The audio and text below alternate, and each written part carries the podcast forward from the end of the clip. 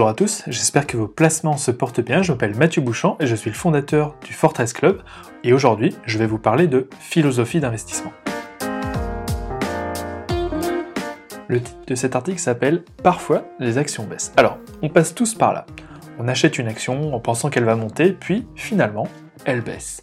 Elle baisse depuis une semaine, depuis un mois ou peut-être même depuis trois mois.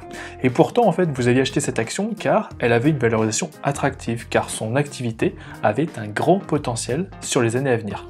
Et là, vous vous dites, mais le marché, il est bête ou quoi?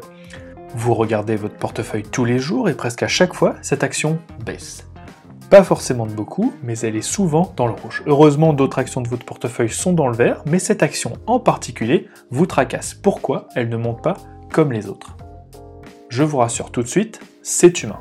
Quand on débute en bourse, on passe tous plus ou moins par là. On a tendance à regarder trop souvent nos positions et tenter d'interpréter la moindre petite variation du cours de bourse. Chaque fois que l'action évolue dans le sens inverse de notre objectif, on se sent attaqué, remis en cause. En gros, elle se moque de moi cette action, qui pourquoi elle baisse?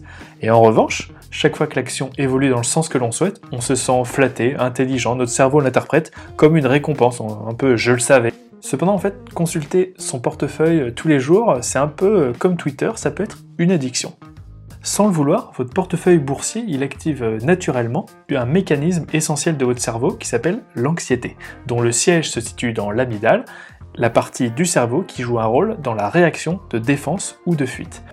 Pour nos ancêtres chasseurs-cueilleurs, il était essentiel de rater aucune information qui aurait pu nous aider à trouver une nouvelle source de nourriture, je sais pas moi, un petit mammouth, c'était une question de vie ou de mort.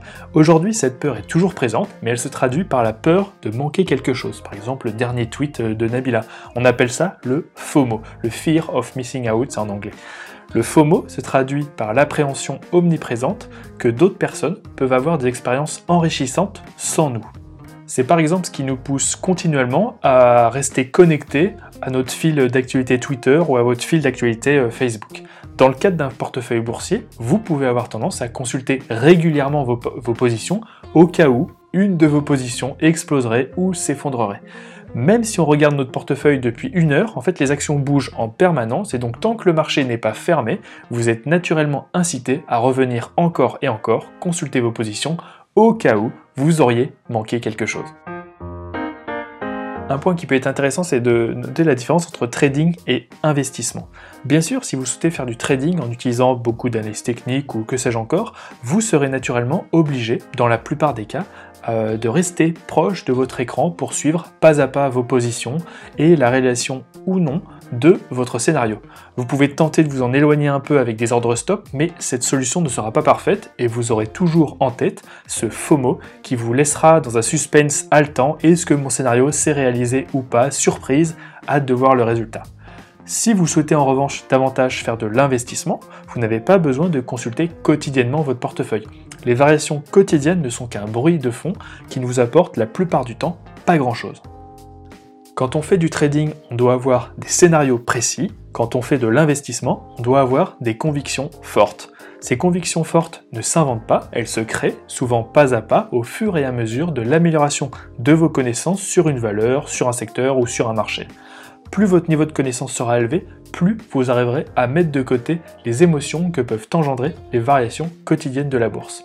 Si vous avez une conviction forte sur Apple pour les 20 prochaines années, une baisse de 3% du titre du fait que l'Union européenne engage une action antitrust sur la position dominante du groupe dans le streaming doit vous laisser de marbre.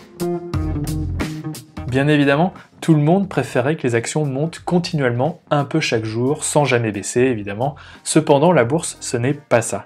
La bourse, c'est un espèce d'algorithme très complexe, dirigé entre autres par les anticipations et les émotions humaines, qui tente de refléter et d'intégrer tout ce qui peut se passer dans le monde et qui peut influencer le prix des actifs sous-jacents.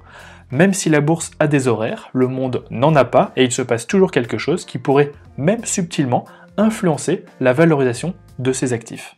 Je trouve donc parfaitement normal, quand on débute en bourse, d'être attiré par ces chiffres qui bougent en permanence, un coup c'est vert, un coup c'est rouge, et pour ceux qui ont connu un Bloomberg en live, voir la courbe d'une action se dessiner seconde après seconde, c'est palpitant, il n'y a rien à dire, euh, voilà, faut l'avoir, euh, vécu.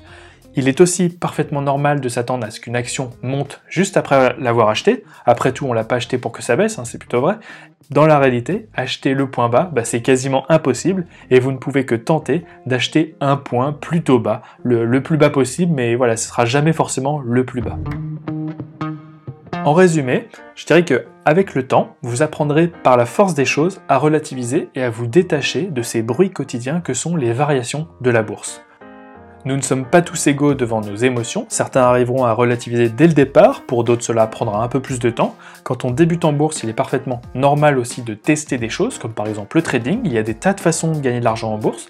C'est en testant différentes manières d'investir que vous découvrirez la vôtre, celle qui vous convient, celle qui vous permet d'avoir les meilleurs résultats tout en vous procurant le moins de tracas. Découvrir son style d'investissement, c'est un long chemin et l'on ne devient pas Warren Buffett en un jour. Voilà, c'est tout pour aujourd'hui. J'espère que cet épisode vous aura plu et vous aura apporté quelque chose. Si vous avez d'autres questions que je n'ai pas abordées, n'hésitez pas à commenter l'article, je vous répondrai avec plaisir. Et moi je vous dis à très vite sur le Fortress Club.